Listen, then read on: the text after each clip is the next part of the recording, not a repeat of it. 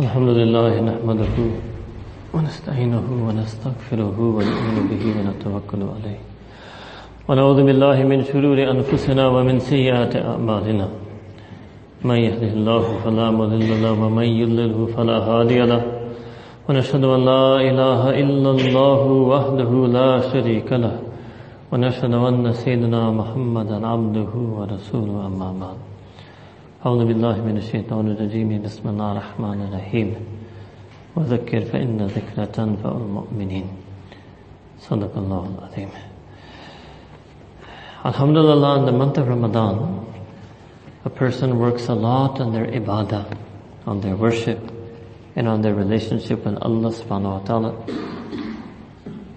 they improve their salah they pray more salah quantity goes up quality goes up focus goes up they recite more Quran, they hear more Quran, they see more Quran, they understand more Quran, they feel more Quran. In every sense and every aspect of their feeling, they experience more Quran. They make more dua to Allah subhanahu wa ta'ala, they make new duas to Allah subhanahu wa ta'ala, they make more tawbah to Allah subhanahu wa ta'ala, they make true tawbah to Allah subhanahu wa ta'ala. So their relationship with Allah subhanahu wa ta'ala becomes better. There's a danger that sometimes happens to some people when they become better in deen. That's another test Allah subhanahu wa ta'ala takes. This is the test that Allah ta'ala took from Iblis. That Iblis was actually very good in deen. If you look at his iman, his level of iman was called Ainul Yaqeen. He could see Allah subhanahu wa ta'ala. Allahu Akbar. Ilmul Yaqeen, Ainul Yaqeen, Haqqul Yaqeen. Iblis had the highest level of iman. If you look at his a'mal, he prayed so much salah, so much salah that Allah subhanahu wa ta'ala out of all the jinn, he was the most abid. And another way you can understand this is he was the greatest wali of the jinn. the greatest abid of the jinn. Greatest. Hmm? Then Allah subhanahu wa ta'ala decided to take a test. Why was Iblis called to that assembly when Allah subhanahu wa ta'ala created Nabi Adam alayhi salam presented in front of the angels, wanted to teach the angels that I know what you know not. So angels were there for a different reason, Iblis was there for a different reason. Iblis was called to be tested. But the test that takes place when a person becomes better in deen, that is a test that is called a test of ujub. Ujub is an Arabic word. In English it means conceit, vanity, self-praise, self-love. Ujub means simply speaking in English to view yourself as something. That's a test Allah subhanahu wa ta'ala takes. Sometimes Allah ta'ala takes that test from somebody who's successful in dunya. And sometimes Allah ta'ala takes it from somebody who's successful in deen. Any and every time a person attains some level of success, attainment, achievement, accomplishment, Allah subhanahu wa ta'ala takes a test of them. Do they have ikhlas or do they have ujub? Do they have humility or do they have pride? Are they sincere or, or do they have vanity and conceit? What's inside them? Outwardly they have success. What's inside? Allah Ta'ala takes the test. When it comes to Iblis, all of you know he failed the test. Hmm? Because test was what, do, will you still obey? the real thing is, are you still an abd? You proved you're an abd. You made a lot of ibadah. The question is, are you still an abd? Allahu Akbar. Our Shaykh Mulana Qamar Zaman Sahib, says that abdiyat is being an abd is higher than being an abid.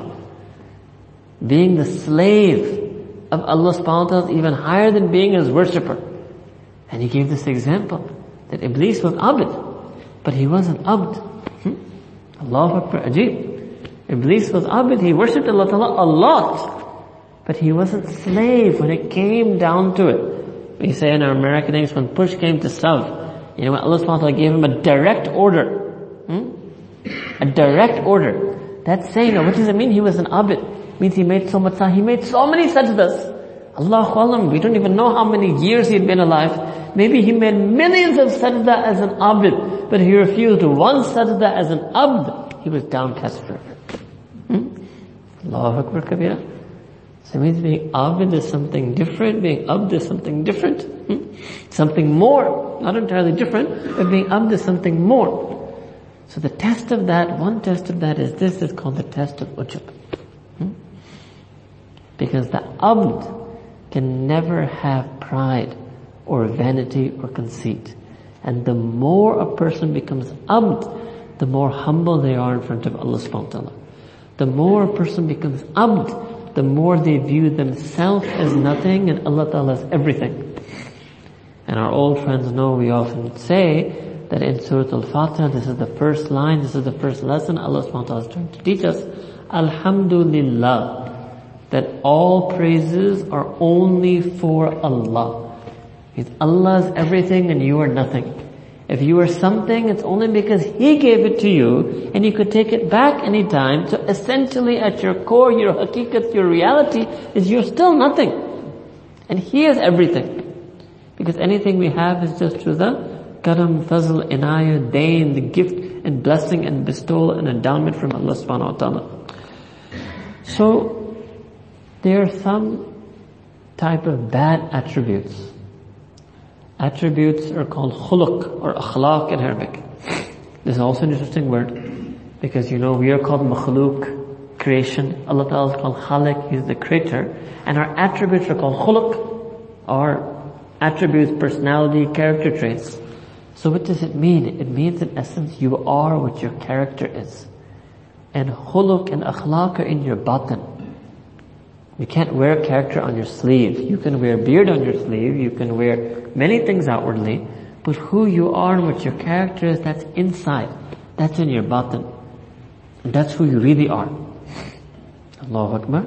And that's why Allah subhanahu wa ta'ala said about Sayyidina Rasulullah sallallahu alayhi wa sallam in Quran, that he is on what type of khuluq? Azim. On tremendous magnificence. Azim. That Allah subhanahu who's one of his names is Al-Azim, he describes in his Quran al-Azim the characteristics of Nabi Kareem sallallahu alayhi wa as Azim.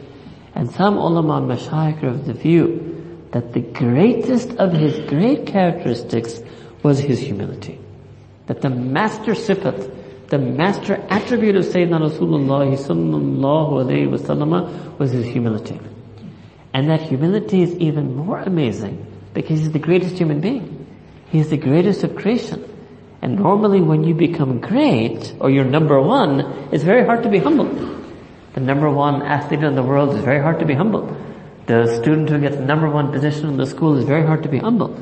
The person who is number one at this and number one at that, it's very hard to find a number one who is also number one in humility. This was Sayyidina Rasulullah sallallahu alaihi wasallam. Number one human being. Number one from the Anbiya. Number one from all of creation. Hmm? But also number one abd.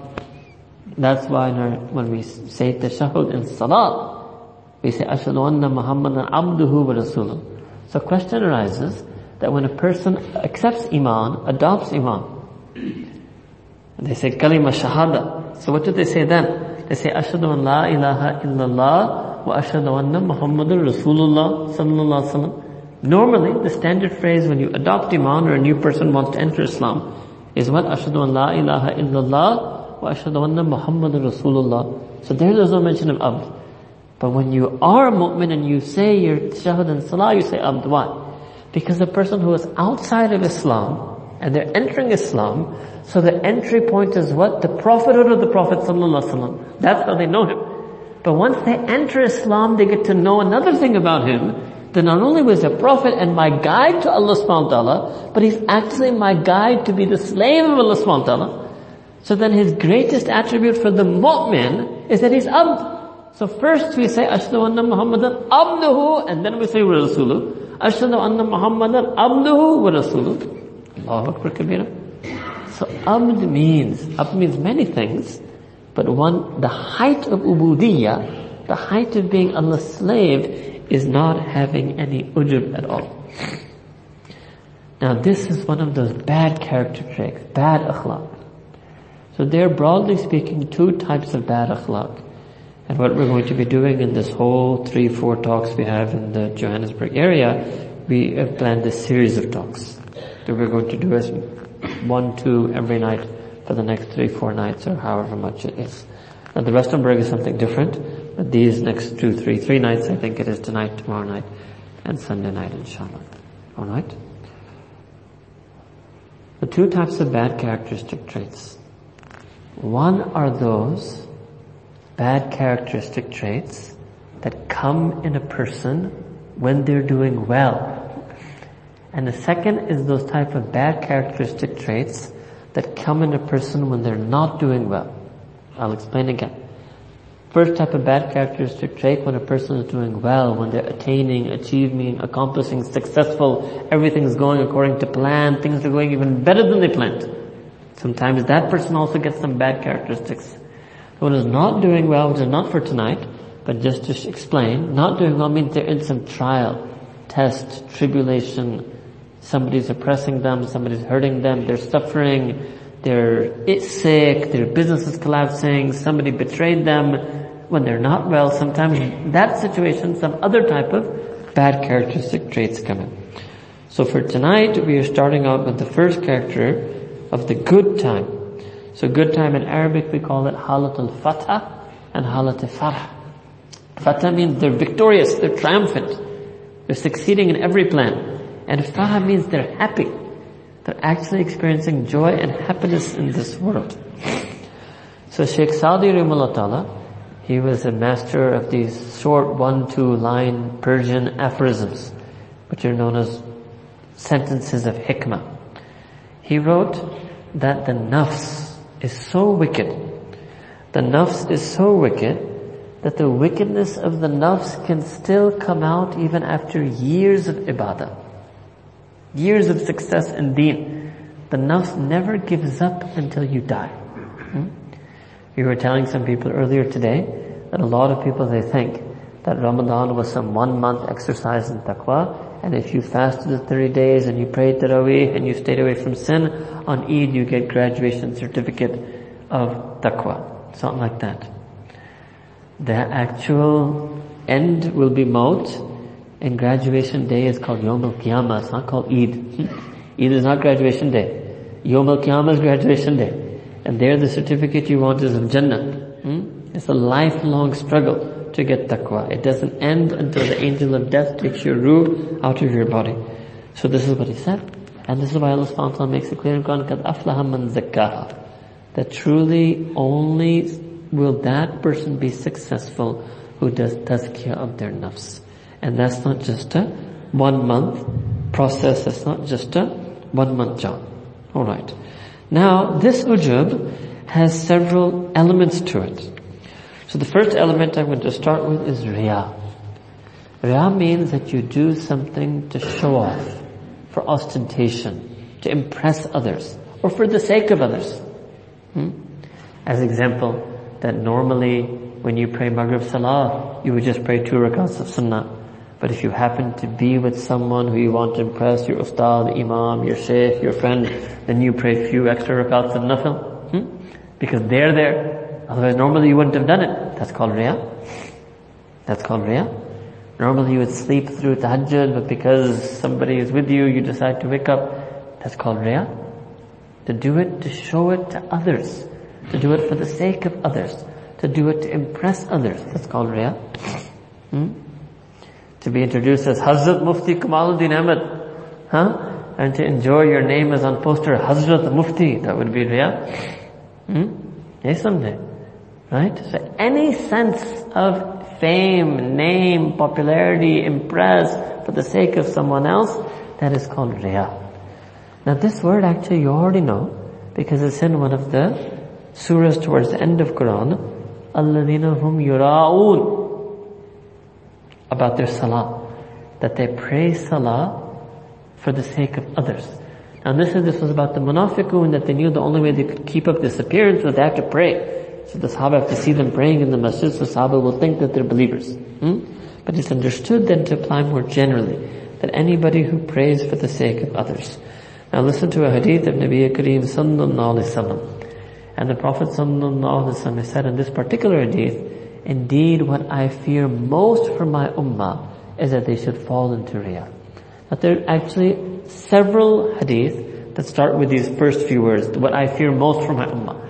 So the ulama of hadith, they also commented on this because the different, then the end of the sentence is different every time. So the muhaddithin said that it was whatever the Prophet was feeling at that time, Or maybe something Allah Ta'ala had revealed to him at that moment and he had so much fikr for his ummah. So Allah Ta'ala revealed to him at that moment that your ummah might fall into this, he got into extreme worry for the ummah and said, what I fear most for my ummah is this. And later on, maybe a few weeks, months later, Allah Ta'ala revealed something else, or oh, what I fear most for my ummah is this. There's no contradiction there, right? It just shows the Prophet's deep fear and fikr for his ummah. So on one of those occasions he said that what I fear for you most is shirk khafi, and if shirk, and then we explain what that is, that that is real.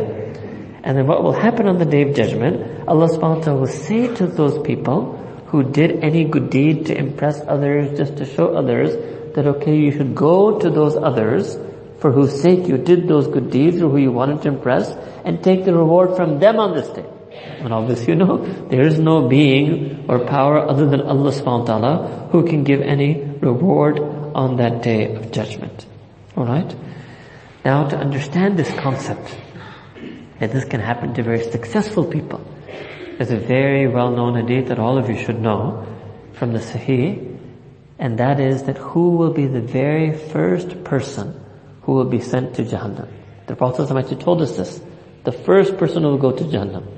Now if you don't know the hadith, then right now you're thinking, okay, maybe it's Abu Lahab, maybe it's Abu Jahl, maybe it's Fir'aun, hmm? maybe it's Hitler, right? Allahu Alam, you have few contenders in your mind if you haven't heard this hadith before. Hmm? But you'd be amazed, what did the Prophet ﷺ tell us? The first three people who will be sent to Jahannam, they're mu'mineen, they're not kuffar, they're mu'mineen, they're believers.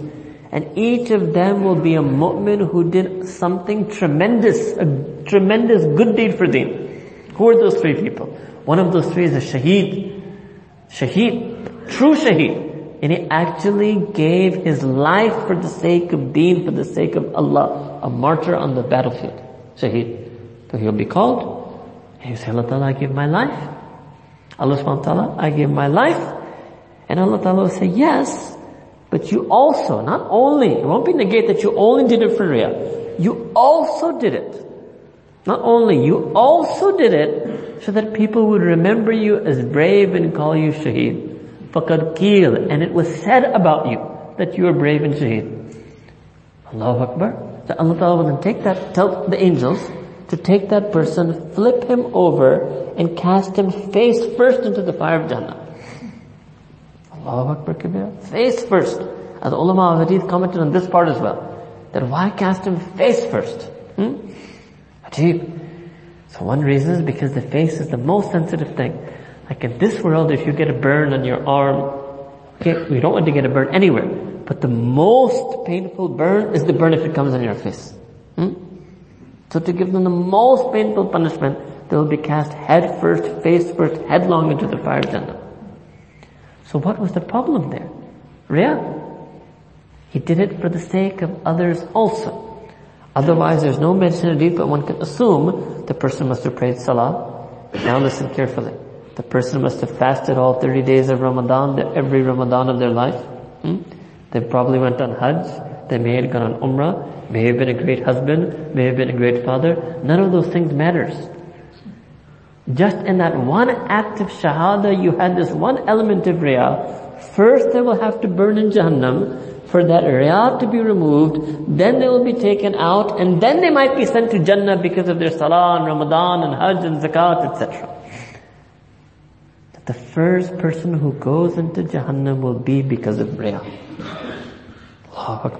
Now you understand this is a major thing. Now we all thought it's a bad thing, but we had to realize how bad it is. We had to realize how bad it is. Second of those three, I'm, I'm not necessarily doing in the same order of the words of the Prophet but the second of those three was the person was generous to give a lot of charity. Hmm? So same story, exactly the same words.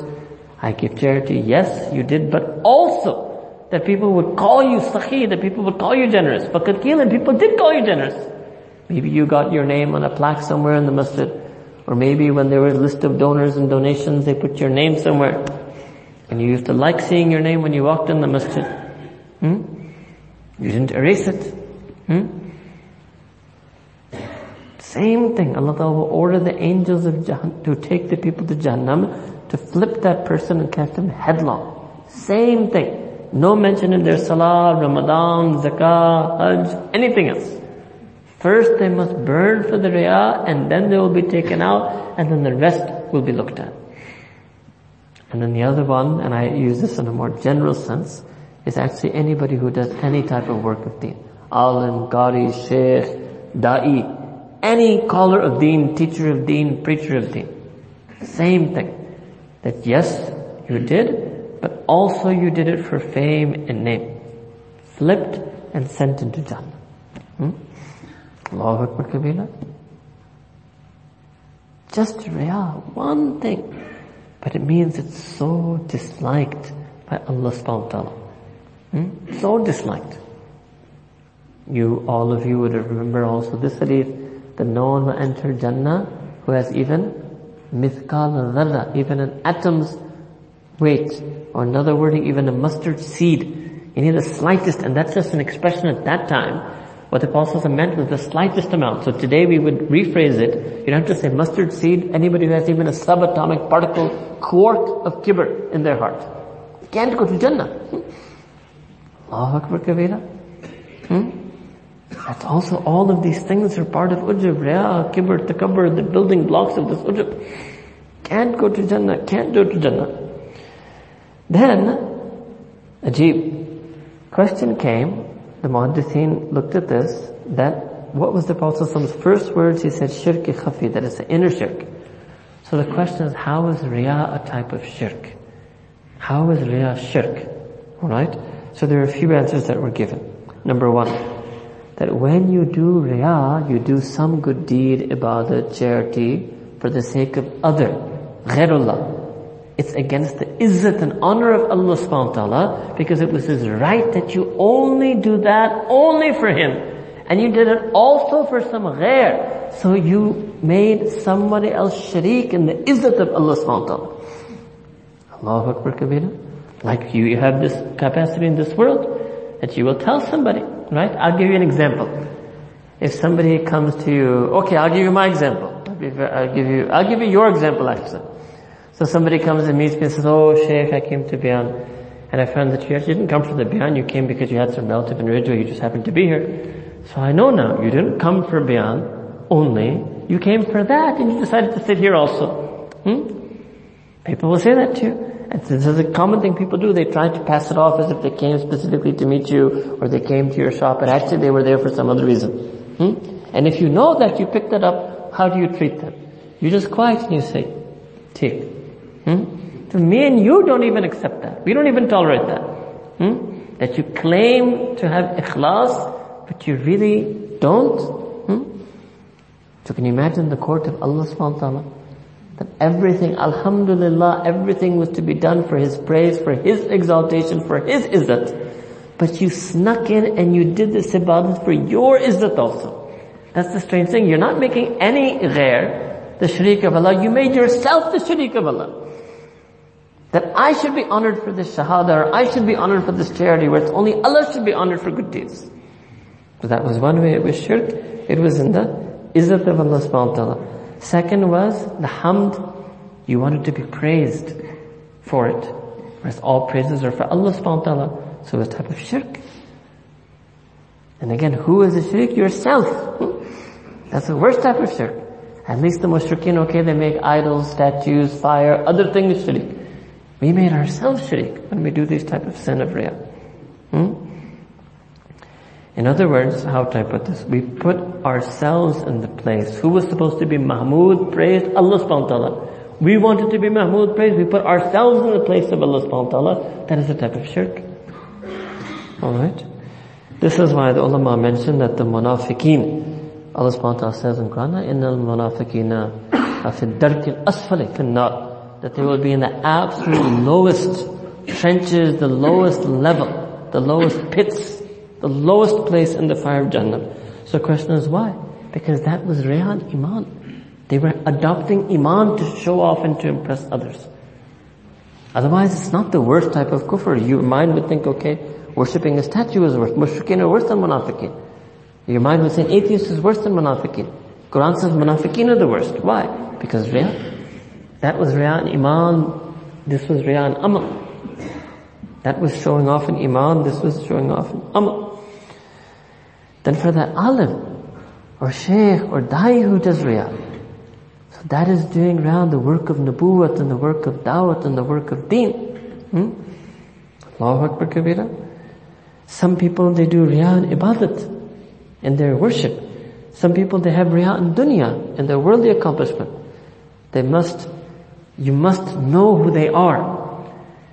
I, although there are a couple of doctors sitting in front, but I will pick on not them, but their class. So once I met a person, I didn't know he was a medical doctor, and so somebody told me his name, so I addressed him by name. And he corrected me, like as an example, Dr. Abdullah. Maybe I call him Abdullah. I said, whoa, okay. You know, I'm not in his clinic. Uh, there's not actually, I don't need, it's necessary for me to know he's a doctor. Right? Or if I did it to you, you call me Malana. I said, Mufti Kamaluddin. Why did you call me Malana? Hmm? Allahu Akbar Kabira. Hmm? So the desire to be known. And this happens to people when they get accomplished and attained in dunya. They don't want to be treated like an ordinary person.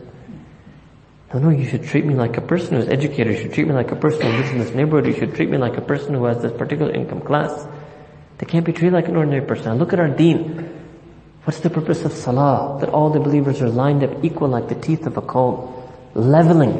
No, you're equal. It's nothing to do with your doctor, your manual laborer, your engineer, your secretary, whatever. You all line up together. Sawa'an. You're all equal. What happens on Hajj? Equal. These major ibadat, Allah tries to level. Level us. Level all these distinctions, these disparities, these, in Urdu we call it naz nakhre, these uh, airs and affectations and things that a person has.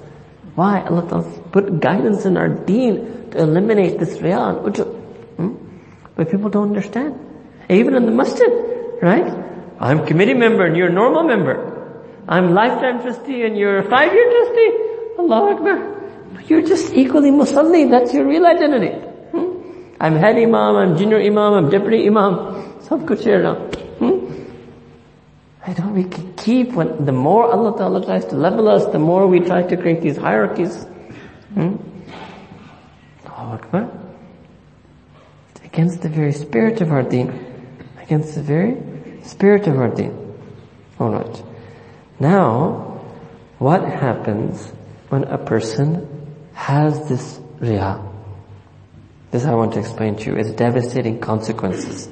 That when a person has this riya, when they view themselves hmm, to be something and they want to show that off, a lot of the injustice in this world is due just to Riyah. I'll give you an example. Unjust and unlawful violence that sometimes even some members of our ummah do. Why do they do that?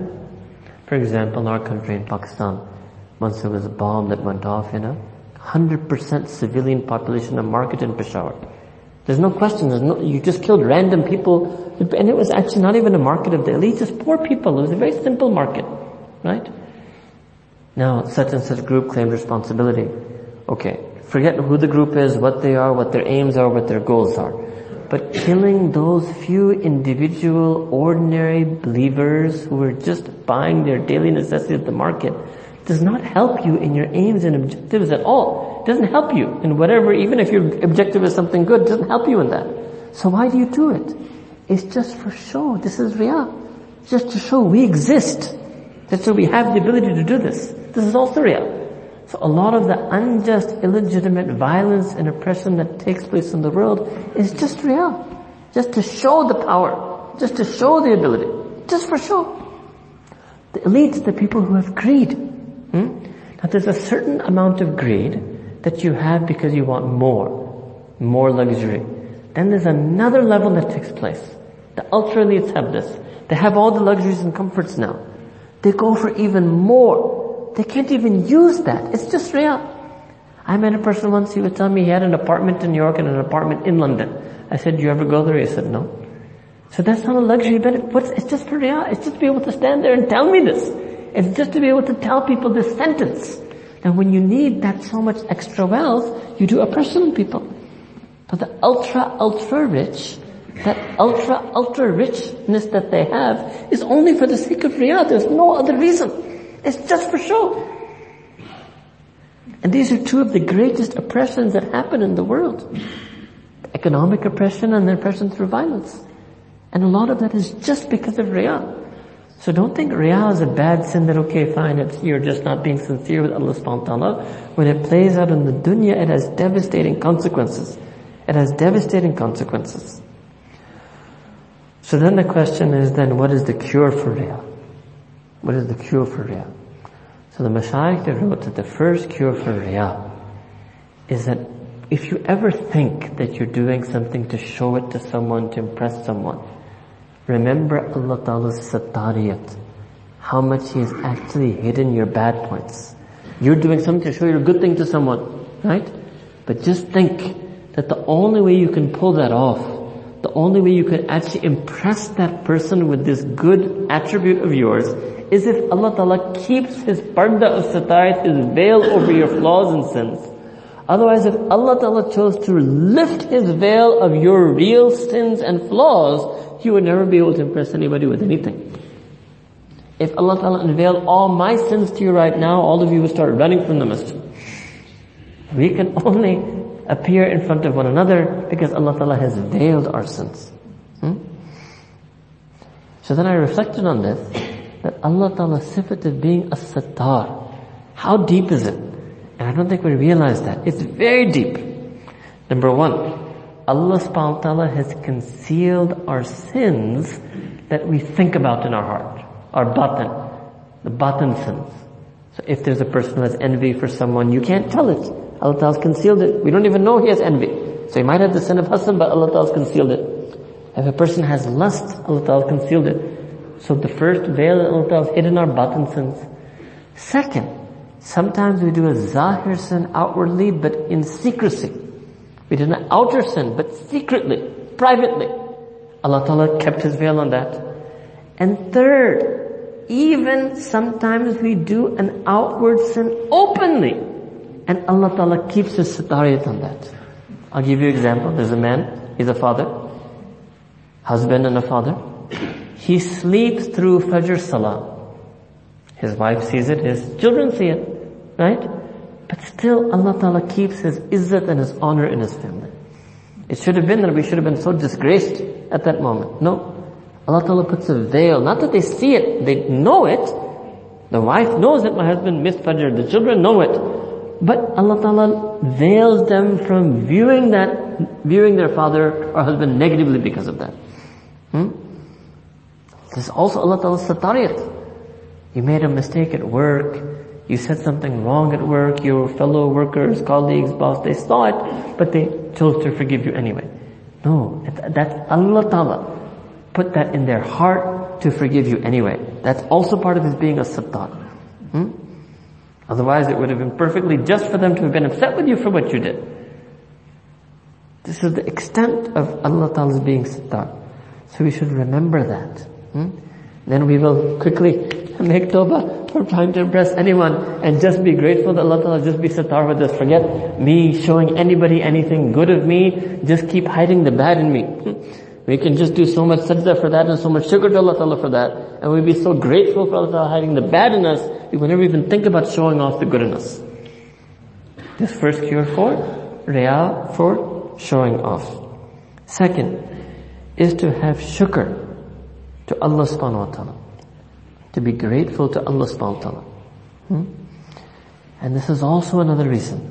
I'll explain to using practical examples. A lot of times people do sin and negative things because of lack of shukr. For example, if there's a husband who cheats on his wife, commonly people think it must be just due to lust. No. Sometimes it's due to this lack of shukr. He just is not appreciative and grateful to Allah Ta'ala enough for his wife. If he hadn't been, had shukr for that, even if he had lust, he would have been able to control it. It wouldn't have been a problem. He would have managed it. But because he's ungrateful, not appreciative for the ni'mah that Allah Ta'ala has given him, he will go do the sin. Same thing for the sin of greed. If they did shukr for how much Allah Ta'ala had given them, that they have roof, they have home, they have fridge, they have bed, if they had just done shukr for that, they truly valued and appreciated that, they would have gotten so much contentment and happiness from, happiness from what they already have, they wouldn't have had greed for more. The lack of shukr is sometimes a root cause of all these other sins that many times we do. Hmm? So if we can have more shukr to Allah subhanahu wa ta'ala, be more grateful to Allah subhanahu wa ta'ala, that can also save us from this sin of riyah. Then if you look at the Anbiya, alayhi salam ajmain, Allahu Akbar kabira. If you look at all of the Anbiya, but especially if you look at Sayyidina Rasulullah sallallahu alayhi wasallam, so they are given this right on the day of judgment of shifa'a, of intercession. And if you collect different verses in Quran and Hadith about this, basically it's understood that the ones who Ibn Taymiyyah actually wrote this, that who is the shifa for la'ahl al-kaba'ir min al-ummah. That the shifa, the intercession of the Prophet wasallam will be for those people who did kaba'ir means major sins. The people who did major sins. So when I went back and I thought about that other hadith, which I told you in the beginning, that the person who had riyah, and I was thinking, okay, if these are the first three who will be sent to Jahannam, so clearly, Sayyidina Rasulullah sallallahu alayhi wasallam's shifa will not be accepted for that shaheed who had riyad shahada, will not be accepted for that generous person who had riyan as charity, will not be accepted for that worker, caller, teacher, preacher of deen who had riyan that, and that may be even more scared. Hmm? This is from the Ahl Kabair, but it's so severe that even the Shafa of Nabi Kareem sallallahu will not. So then one cure for riyad then is to recite the Sharif salawat on the Prophet sallallahu to make dua to Allah Ta'ala for shafa, to be scared that by this small act of trying to impress someone or to make somebody praise me, I might lose the shafa. I might lose the intercession and blessed intercession of Sayyidina Rasulullah on the day of judgment. Hmm?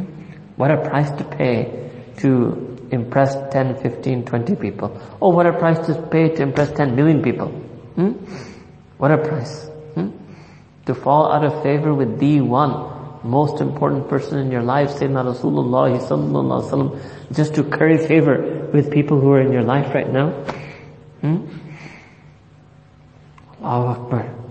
Our ulama, mashayikh, they open these things up very deep. Hmm?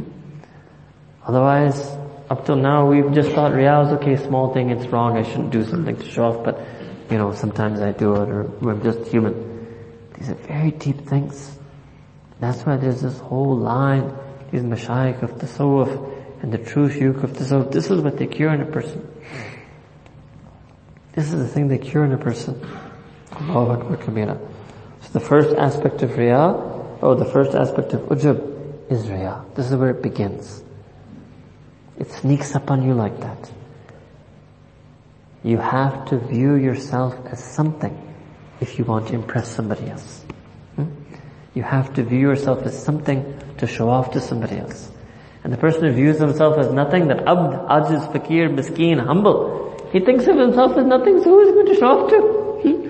Who is he going to try to impress? He doesn't find himself impressive, so how is he going to impress other people? So the real ultimate cure is that. To get that master attribute of Nabi Kareem sallallahu alaihi which is humility. Hmm? So therefore, I'm only going to do two for you tonight. The one was Riyah. The second is Kibr. Second is called Kibr. So for Kibr, I mentioned this already to you. That is habba khardal, the mustard seed, atoms, weight, subatomic particle, nobody will be able to enter Jannah. Now it doesn't say the Arabic is not lan, it's la. It's not that they will never enter Jannah. No, ultimately they will be taken out of Jahannam after they've been purified for the kibr. And then on the basis of other deeds, inshallah, and their very iman, they will go to Jannah. But they will not initially be able to enter Jannah. Now this is a very strong hadith, you know. And Allah Ta'ala will do a scan of us Hmm? Like today they have, if you have some small particle of cancer, so I don't know, MRI, CT scan, they have all these scans hmm? to detect the smallest particle. Hmm? So Allah subhanahu wa ta'ala, He's Alim, Al-Khabir, Al-Basir. He will run His scan on us on the day of judgment to see if there's even the smallest particle, subatomic particle of kibr, of pride. Hmm? Now, there's two words in Arabic. I will just explain to you the words, but then I will only talk to you about kibr. Three words, ujub, kibr, and takabbur. Understand the difference between these three. Ujub means to view yourself as something. So in English we normally call that vanity, conceit.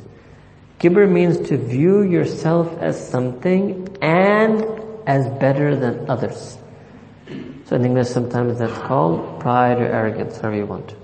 And takabbur means to view yourself as something and as better than others and then to treat others as inferior to you, to belittle them, to demean them, that's called takabbur. It's an extra step. So ujub, then kibr, then takabbur. Alright? Now the question is that, just like riya contains certain evils, so this kibr also has certain evils. First evil is that kibr often leads to kidb. It means a person who has this arrogance often lies. A person who views himself to be something and better than others will often reject the truth, will conceal the truth. And a lot of, for example, Abu Lahab, Abu Jahl, Fir'aun, this is the reason. And some people even in English translate the word kufar as truth concealer, as truth rejecter, because literally it means to reject, to deny. Hmm? Truth deny. Why? Because of their kibr. Allah subhanahu wa ta'ala says that they recognize يَعْرِفُونَ كَمَا يَعْرِفُونَ أَبْنَاهُمْ They recognize you the way they recognize their own sons. They recognize you to truly be the Prophet of Allah subhanahu wa ta'ala, the same way they recognize their sons to truly be their sons, but they still won't believe. Why? Kibr. They prefer the path of lying and falsehood over the path of truth. They know that the Prophet is Sadiq al-Amin. They call him a Sadiq al-Amin. They still don't accept him as a Nabi. Why? Kibr. Hmm? So kibr has one evil consequence that it leads people to lie and lie and lie and sometimes then they end up living a whole life of lies or living a whole life of delusions. Second is that kibr cause, causes practical sins. When a person has kibr, they become angry with others. They take out their anger with others. When a person has kibr, they become jealous with others. So it can lead to anger, it can lead to jealousy. In fact, a lot of the negative feelings you have towards somebody else is because you viewed yourself to be better than them. Malice, hatred, spite, anger, jealousy are all things that come out from kibr.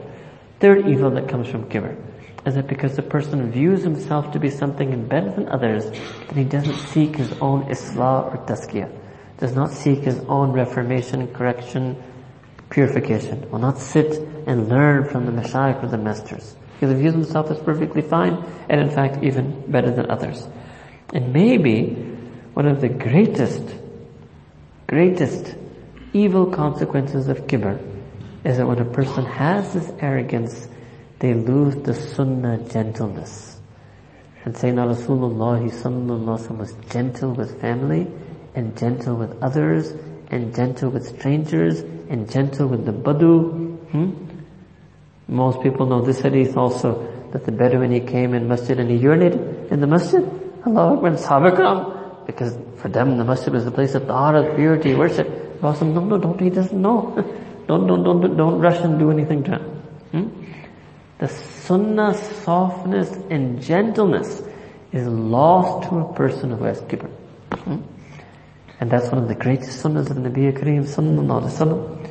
And when you lose the sunnah softness and gentleness, and you lose the sunnah hikmah and wisdom, then your life will be miserable.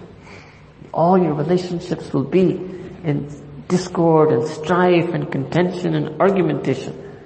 The life will be very difficult to lead. Then in terms of kibr, there's the same, like we did for you, there's Riyan, Iman, Munafiq, there's Riyan, Ibadah, Riyan, same category. So first is kibr and iman. What does that mean? A lot of Muslims have that. Kibr and iman means that we view ourselves to be better than non-believers. A lot of people don't understand this. Of course a believer is better than a non-believer. Yes. But that's on the day of judgment. The people who stand on the day of judgment in the ranks of Iman will be better than those who don't stand of Iman. But right now, in this moment of time, you have no idea. It might be that before you die, you might lose your Iman. Sayyidina Rasulullah said that towards the end of time, there will be such fitna that a believer will wake up with Iman, he will go to sleep without Iman. Same day, one day loss of Iman. Hmm? And the person who doesn't have Iman, he might accept Iman. So right now we can't do that. Now let me tell you that when the true believers had this humility, that's why they did dawah. Now we think dawah is going on in the world, or we love to quote the statistic, which is probably true, that Islam is the fastest growing religion in the world. But that's because no other religion is growing at all. there is no single religion that is even growing. Every religion on earth is declining. Islam is the only one that's growing, so of course it's the fastest growing religion. But the growth rate of Islam today is nothing compared to what it was 1,000 years ago. When the true believers did not have kibr and iman, they could sit with non-Muslims. Khwaja Muinuddin Chishti Ajmeri Ta'ala, who did he sit with? How did he convert hundreds and thousands of Hindus to Islam? He sat with the untouchable caste. He sat with the poor. He had no kibr in his iman. He was great wali of Allah subhanahu wa ta'ala, siddiqeen, salihin, muttaqeen. And he walked in India and he sat with the poor, he sat with the untouchables, he sat with the lowest caste, he ate with them, he sat with them, he talked with them, he had no kibr in his iman. And when a dai goes like that with no kibr in his iman, he can be the means of bringing hundreds and thousands of people to iman. That was the growth rate of Islam back then, when people didn't have kibr in our iman. And if we have kibr, we think we're the best nation, the best community, the best religion. You can't. When you make, when you start dawah like that, thinking you're better than them, it's not going to work. That's why, no doubt, it's growing, but it's a very small growth rate. You tell me, many of you have been living in this country, what percentage of the indigenous population has accepted Islam? How long have Muslims been here? So from what I see, most South Africans have been here for three, four, five generations. At least a hundred years. I think it's more, right? How many non-Muslims have accepted Islam due to the, in the past hundred years presence? Now I'm not belittling the work. I know there has been alhamdulillah work done. I know that work is difficult. And I have, I have no track record of success in this either. I'm equally guilty. But it's something for us to reflect on.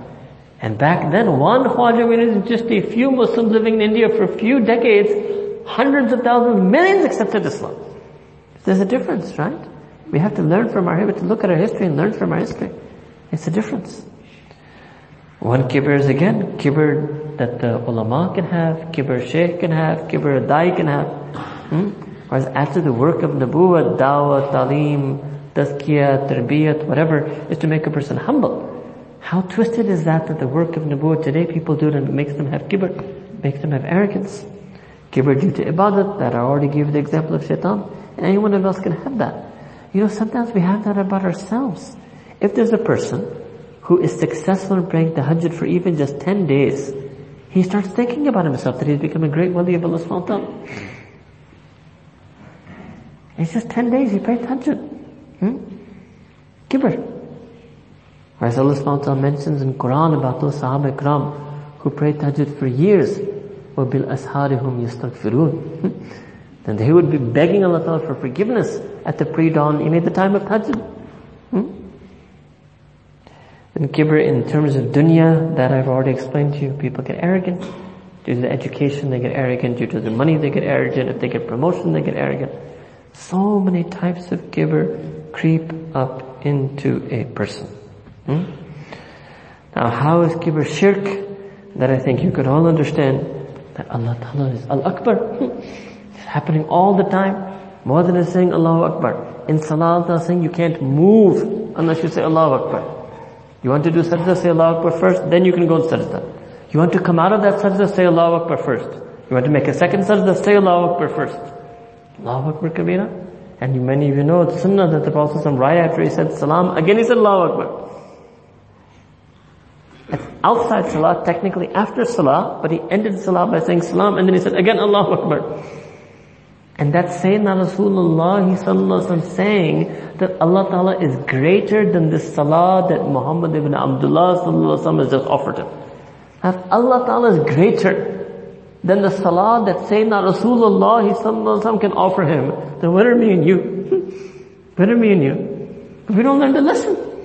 How can a person who hears Allah Akbar so many times a day, says Allah Akbar so many times a day, even have kibr? How can it be possible? Hmm? That's the nafs is very stubborn. Nafs is very stubborn. Hmm? So a person can get kibr. And again, what I told you, kibr is also the cause of a lot of oppression, injustice, and violence. Why did the two tribes fight? Because one thought they were better than the other. That's it. No other reason. I'm better than you. That's what Iblis also told Allah Ta'ala. I'm better than him. You made him from the elements of the earth and you made me from the elements of fire. I'm better. Hmm? Akbar So then the last thing for tonight is the cure for kibr. And then we'll do the other two tomorrow night inshallah. So what is the cure for kibr? Dua for kibr number one is remember that you are nothing. Not that you are something and better than others, you are nothing. Allah subhanahu wa says in Quran, Hal ata al insani hinu min dahri lam yakun shay'an madkura. Was there not a time that came on humanity, on every person, that they were nothing? Means they were not even existent. They weren't even a thing that anybody would remember, anyone would know, anyone would praise, anybody would think to be something. That's all our origin. In Arabic we say we're musbuk bil-adl. And we all origin is that we were nothing. We were all non-existent. Then some Mashayikh say, reflect on your illness and weakness. Reflect that the smallest illness comes in you, you will become so weak. Old age can come on you, you'll become weak. So many ways that Allah subhanahu wa ta'ala makes a person weak. Third, reflect that you have to stand in front of Allah Ta'ala on the day of judgment. And you will stand in front of Him the way you live this world. So if you live this world in a state of arrogance, you will stand in the ranks of the arrogant ones on the day of judgment. And Allah Ta'ala smashes their arrogance on the day of judgment. The arrogance of the arrogant ones will be smashed on the day of judgment. Hmm?